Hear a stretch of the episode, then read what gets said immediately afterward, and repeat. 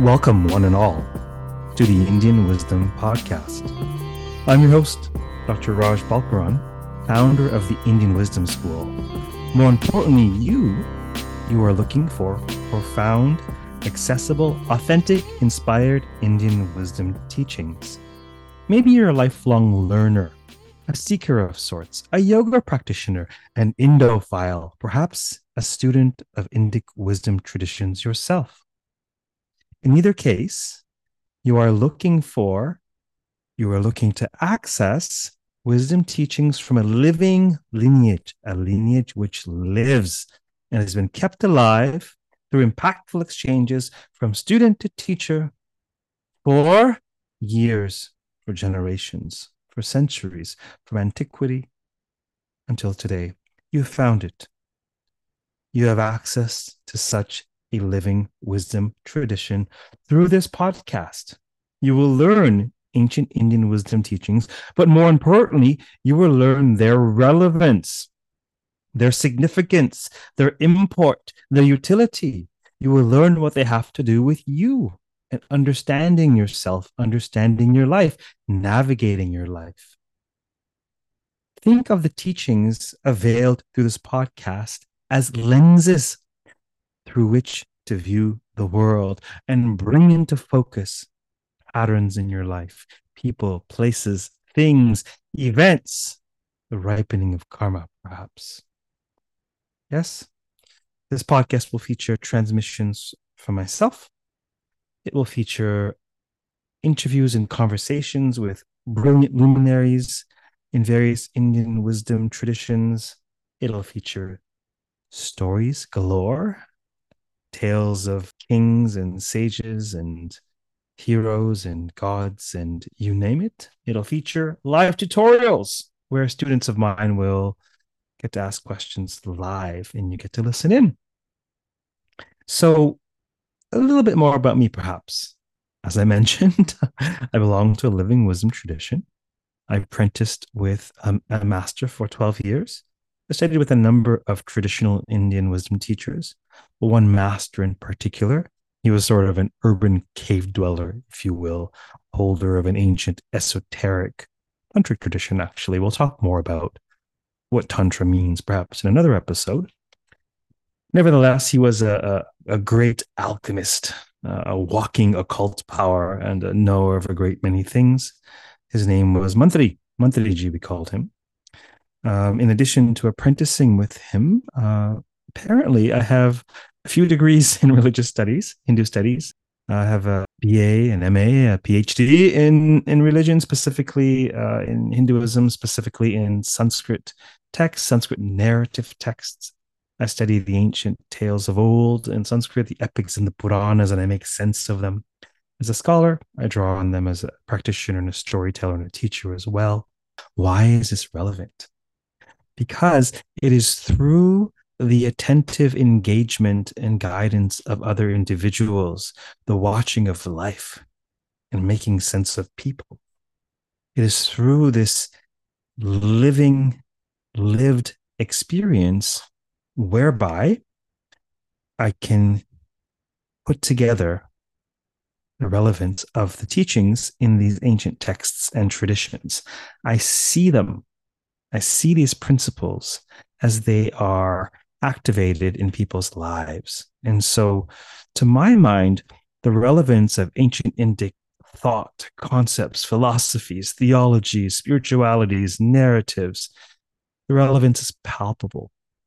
And all this will be synergized in order to render this wisdom accessible, presented in an authentic illumined, perhaps even inspired manner. What on earth do I mean about Indian wisdom? Indian, i.e., the modern nation state? Well, perhaps, but much, much deeper and broader than any sort of nationalism. I mean, civilizational India, Bharata, Indic, if you will, uh, all things pertaining to that soil, perhaps that sacred soil that is bounded by the Bay of Bengal and the Arabian Sea, indeed the Indian Ocean to the south, and bounded and capped by the Himalayan mountains to the north, and accessible through the northwest via the Indus River. It's a great ancient civilization called the Indus Valley Civilization. We'll talk about that in due course. But this, this sort of field, this field bounded by mountain and water, rather insular in a sense, wherein ideas have been percolating uh, for millennia, ideas from various spaces and places. But Indic, in terms of civilizational, cultural, South Asia, if you will, uh, a great analog is Egypt, not necessarily the modern nation state of Egypt, but civilizational, historical, cultural Egypt. Another analog is the difference between Iran, the modern nation state, and Persia, the civilization, the soil, the heart and soul of a culture. So, this is what we mean by Indian and wisdom traditions from India, including philosophies, theology, spiritualities, various concepts, some of which you may be well acquainted with, and some of which may be new, but all of them will pertain to you and the ways in which you walk the earth and the ways in which you comprehend and interpret what you see while walking this earth near and far. Well, where shall we begin? Well, perhaps we will begin with a story about beginnings. That might be a wise place to begin an Indian wisdom podcast. Well, once upon a time, the ancient Brahmin sages, ancient seers, sages, priests, you can say, the Brahmanas, they were performing a Vedic fire ritual in ancient, ancient Vedic times. The mode of religiosity was gathering around a sacred fire, intoning in powerful, uh, uh, scrupulous Sanskrit with scrupulous care, intoned in Sanskrit were the mantras of old as offerings were made into the sacred fire. And this was performed as a means whereby to commune with the divine, Agni, the fire god, the messenger, the gateway between the mundane realm, with which we're all familiar, and there are those who walk the earth who believe the mundane, the material, is all that there is. They are indeed materialists. But you are listening to this podcast because you know the world is more than meets the eye that there are realities and forces at play that transcend what can be stringently measured. And so too knew the ancient Vedic rishis, the seers, the Vedic priests, if you will. And, and they were performing the sacrifice, making offerings into the sacred fire, uttering mantras in order to capture the attention of the great god Shiva. Shiva, seated in a padmasana, in a lotus posture, in the Himalayas, Shiva, the great primordial yogi, covered in ash. Shiva, clad in a tiger skin. Shiva, upon whose head descended the Ganges. That is a tale for another day, a fascinating tale indeed. Shiva, around whose neck lay the cobra, his adornment the great and powerful yogi, the ascetic mountain man Shiva, deep in cosmic meditation upon the Himalayan peaks. That is whom they were beseeching through their rituals. Now, Shiva was at one with the one. Yes, he was in his meditative state where he was at one with the cosmic consciousness pervading the cosmos you know, we often have this quandary of consciousness. What is consciousness? The hard problem of consciousness, indeed. There's so much to be said about consciousness, some of which new and some of which very, very, very old. The ancients believed that consciousness pervaded existence. It was not localized in the brain. It was if the brain or the soul or the heart or the human was an antenna whereby we connect with a conscious field that is the undergirding of the universe itself, as if time space unfolds in the substance and the substratum of consciousness itself. So, if consciousness is that whereby we know everything, everything we know, we know because of the medium of consciousness. We are conscious of X, Y, Z, P, Q. Perhaps that is in part why it is so difficult to make consciousness an object of our consciousness and learn what consciousness is. Consciousness is that whereby we know everything else. Perhaps this is partially why it's such a quandary in modern times, particularly through a stringently materialistic or perhaps even reductionistic model. But Shiva was one with the cosmic consciousness, meditating in deep trance, and he received a psychic ping incoming mail. he received a message from the Vedic sacrifice of the priests below. And their sankalpa, their intention, was to know something. And knowledge is a noble enterprise. And they wished to know something great. They wished to know who among the gods, the deities pervading the Vedic skies, these manifestations of divinity, each with its purpose, each with its aim, each with its utility. Who among the divinities should we worship first? Now, Shiva was taken with this question because it evinced great wisdom. They were concerned with what comes first. Of course, a thing begins may well color the thing itself and its duration.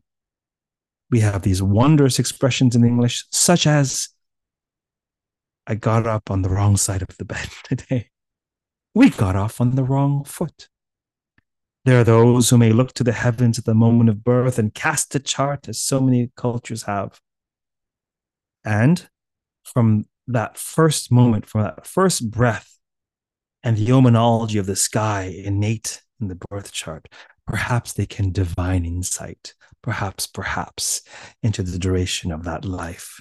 And so, the inception of a thing is extremely important. How one begins will often dictate or color or impact the success of the enterprise. And so they wish to know who should be first among the gods. And Shiva, quite fond of his rather reclusive, you know, meditative ways, holding the world uh, at arm's length at times, he was so taken by the the importance of this questioning that he decided to interrupt his cosmic trance and he toggled from being one with the one, being one with the self, the field of consciousness to which we all belong, and according to strands of Indic thought, which we ultimately are the self, the conscious self that we all share. So he toggled away from being one with the one and resumed his individuated form, his personal consciousness, his individual consciousness. And with it, he stretched as the mountains rumbled as he awoke from his glorious trance, and thought to himself, now an individual deity, hmm, I rather miss my spouse, my consort, my partner, the lovely and beautiful and patient Parvati. Patient why? Well, Shiva, really he's off. You think it is quite difficult when your partner doesn't text you back in an hour or two or an afternoon. Imagine 10,000 years. The great and patient, beloved Parvati.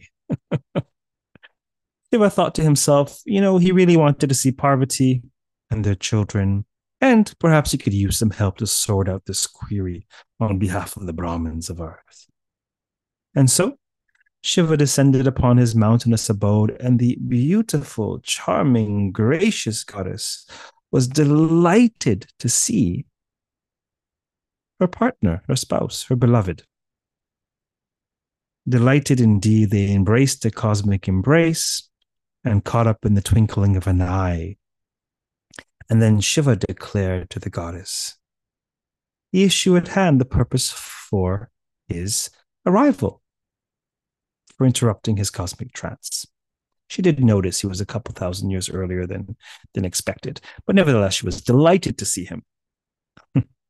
and so, Parvati, with a mysterious twinkling in her eye, said to Shiva, Well, great Shiva, you are the Lord of yogis, You are this primordial deity of deities. Should it not be you who are first and foremost among the gods? And Shiva rather scoffed at the idea. He said to the beloved Parvati, Do you have any idea how many rituals they do in Bharata in India?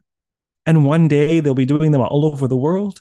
ah, you know, I, I just need my space. You know what I'm like. I, I, I don't really want to get so involved. I mean, I'll do my fair share of blessing, no doubt, but really it should be someone else. And Parvati said, okay, what about one of our sons?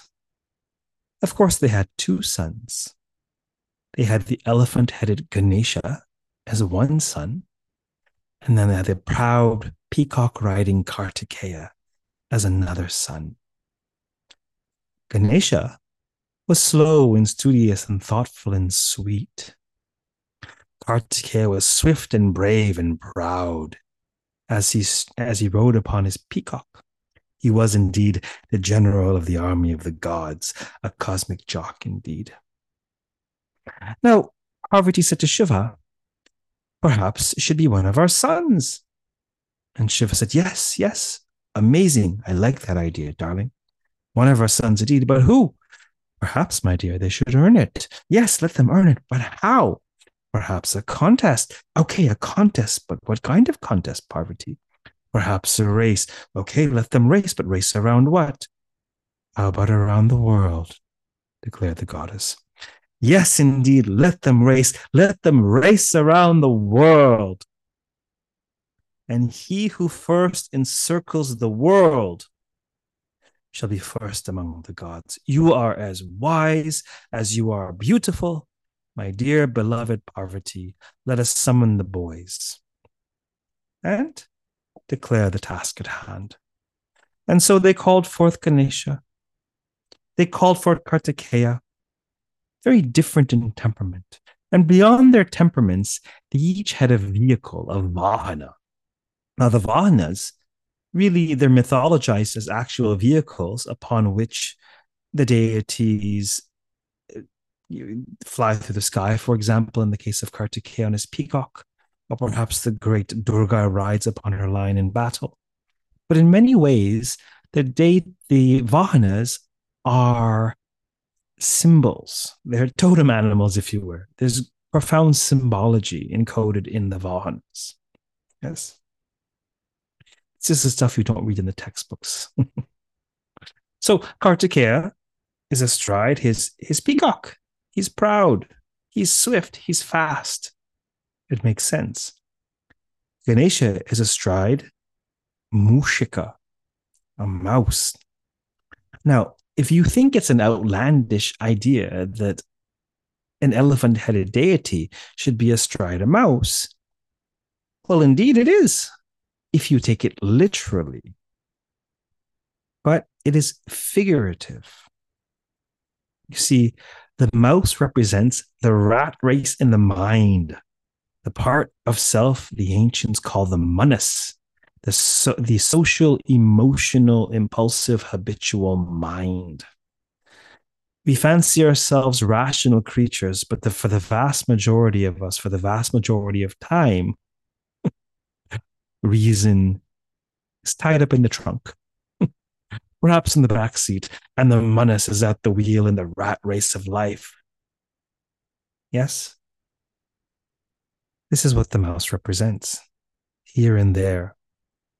The incessant flow of thoughts and emotions in the mind.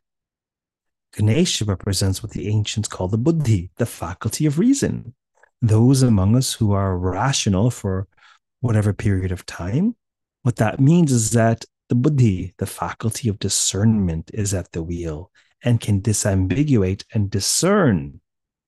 Ganesha, atop this mouse, is a glorious symbol, an emblem, a mythologization of the power of the buddhi to ground and surmount the whims of the incessantly changing manas. And so, both of these sons of Shiva and Parvati, Kartikeya and Ganesha, listened intently as they were invited to participate in this race. They were instructed to race around the world in order to decide who among them should be first among the gods. And so Shiva said, perhaps in Sanskrit, on your mark, get set, gaccha. For Sanskrit nerds among you, that's uh, second person singular imperative of gam dhatu, go. on your mark, get set, gaccha, go. And Kartikeya, swift and proud upon his peacock, was off into the horizon, a blaze of blue smoke left in his wake. And Shiva was amazed, and Parvati was amazed, and Ganesha, his co born and co racer, was equally amazed. Ganesha thought to himself, Wow, I knew my brother was quick, but my goodness, he's over the horizon in the blinking of an eye. Ganesha thought to himself, Indeed, the Holy Mother, the Goddess Divine, has favored one of her sons upon this day because she has chosen this mechanism, this medium, this enterprise to ascertain the victor. And this mechanism, this medium, this enterprise, this means, it's not conducive to one who's slow and thoughtful, such as myself. But nevertheless, I have read the Bhagavad Gita. I've received wisdom traditions, wisdom teaching from the Bhagavad Gita, thought Ganesha. I've watched some really great YouTube videos on the Bhagavad Gita, and I know that there is deep and profound wisdom in embracing your duty and not worrying about the outcome. You must do your duty. You have a you you must perform your duty, your dharma, and leave the rest in the hands of the unseen, in the hands of the divine, in the hands of circumstance. So Ganesha knew he couldn't do nothing. He must do something, but do what? So he sought inspiration. Did he seek inspiration from the outer world? No, he sought inspiration from the inner world. He closed his eyes and meditated and connected with the field, with the cosmic Wi Fi. he had a very powerful router indeed. And he downloaded a flash of inspiration where there's inspiration, there's no anxiety. Where there's anxiety, there is no inspiration. And inspired, he arose.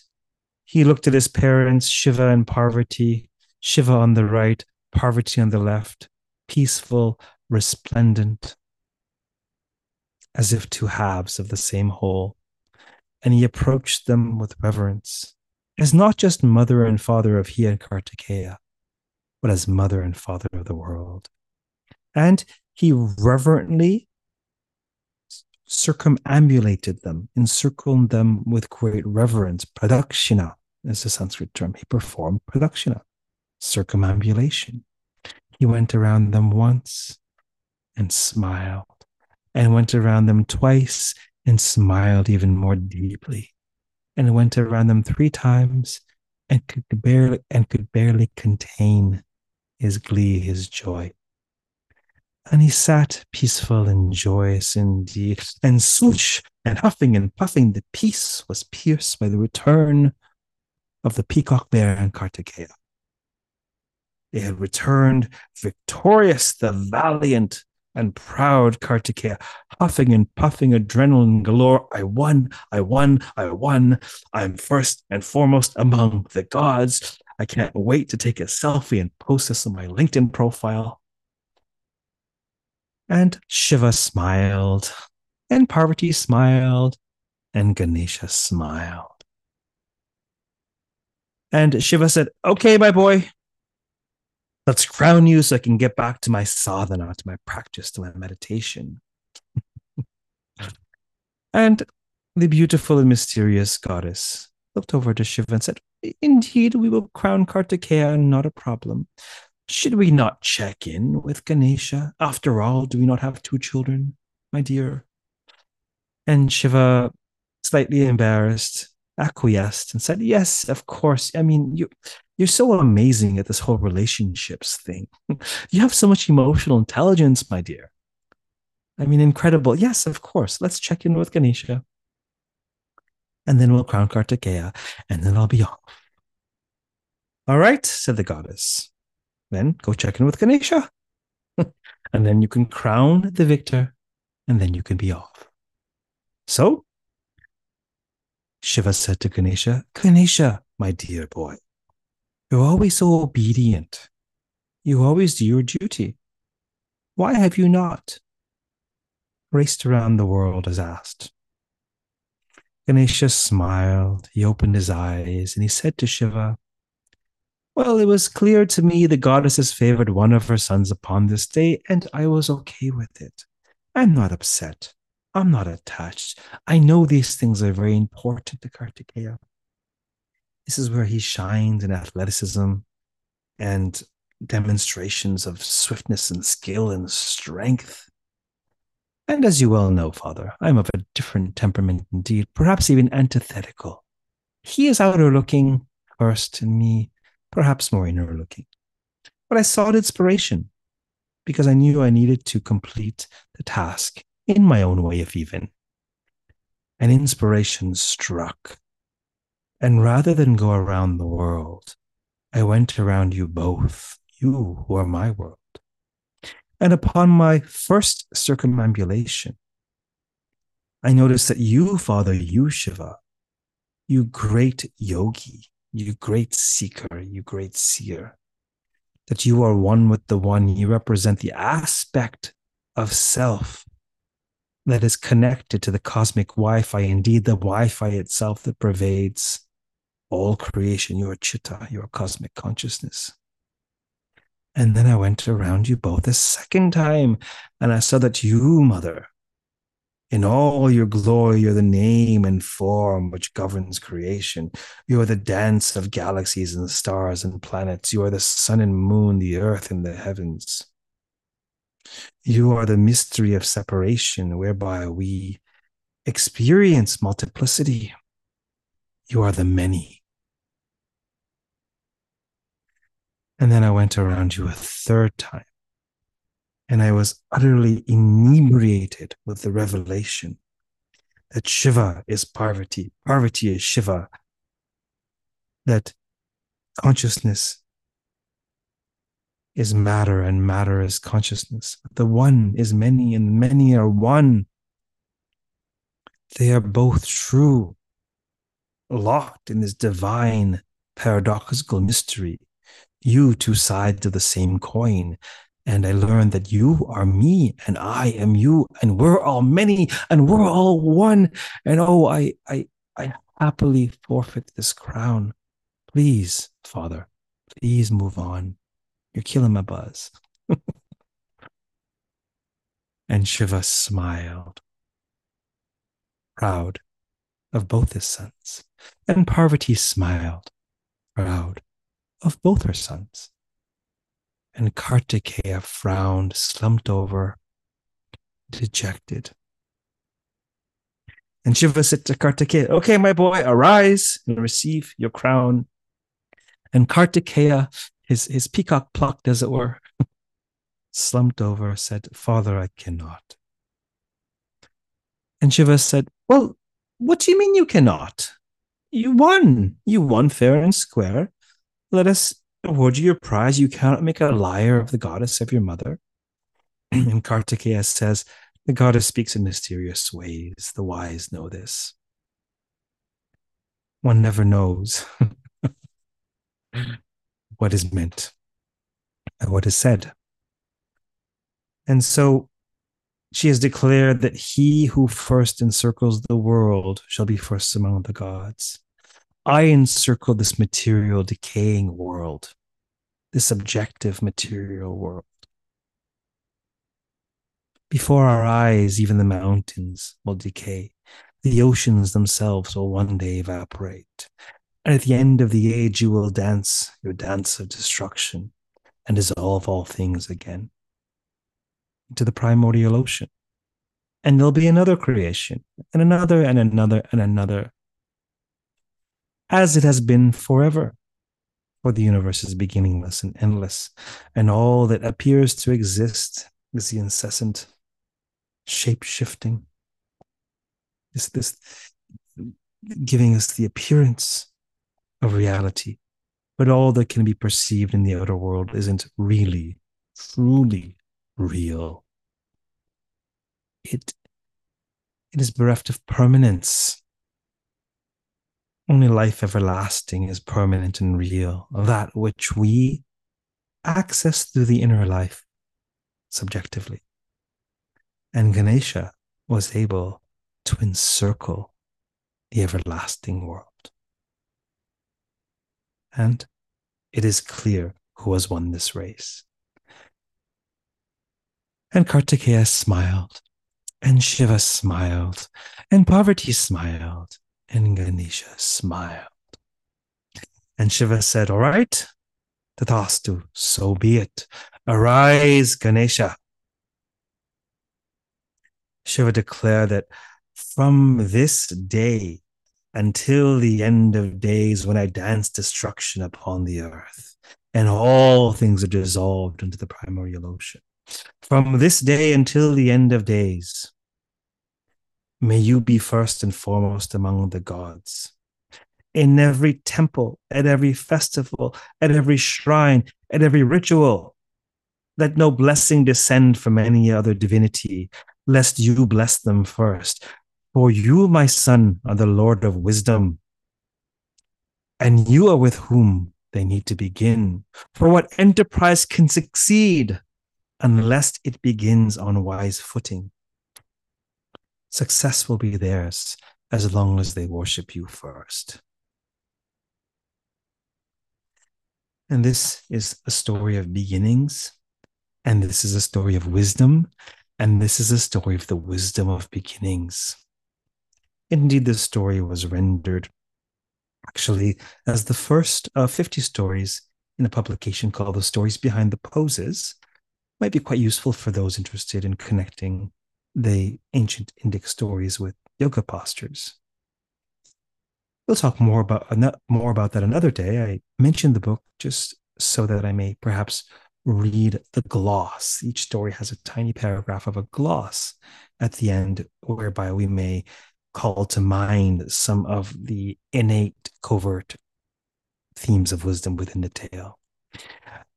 Here it is. The wisdom of Ganesha resides in taking the time to calmly look inside before rushing headlong to action. Though it may seem difficult to find time for meditation and yoga practice, indeed for wisdom, amidst the busyness of our lives, this story shows us why it must nonetheless be pursued.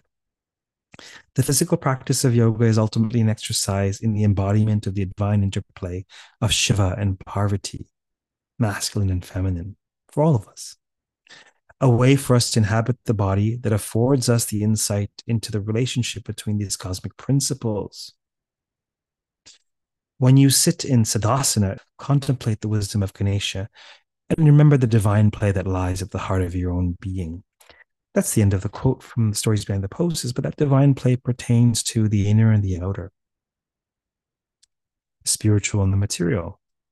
If you're listening to this podcast, then you are in the world, but you're not of the world. You are navigating reality in a pragmatic and sensible way, steering clear of dogma, delusion, and bypassing. But nevertheless, you are seeking spiritual nourishment. You wish to raise your gaze from the mundane, from the terrestrial, from the terrestrial sphere, and light your eyes upon the celestial, the expanse of the sky and the stars and the sun and the moon, and the majesty and mystery and inspiration found thereby. Indeed, speaking of the moon, you perhaps may notice that this podcast itself is being launched under the auspices of the brimming full moon. In the sidereal system used by the ancient Indic teachers and wisdom keepers, the moon is brimming in the sign of Cancer, conjoined the nakshatra, the star, the asterism of Pushya, thought by the ancients to be perhaps the most auspicious of nakshatras. Its symbol is the cow's udder, symbol of nourishment on physical, uh, emotional, mental, and spiritual levels. Its deity is Brihaspati, priest of the gods. Perhaps today is a fitting day for launching such an enterprise. Perhaps you will learn more about the ways in which you can commingle the wisdom of the ancients with navigating the modern Western world. Until next time, keep well, keep listening, keep contemplating, and keep leveraging the power of ancient Indian wisdom teachings to ameliorate and illuminate your life and those around you. Namaste.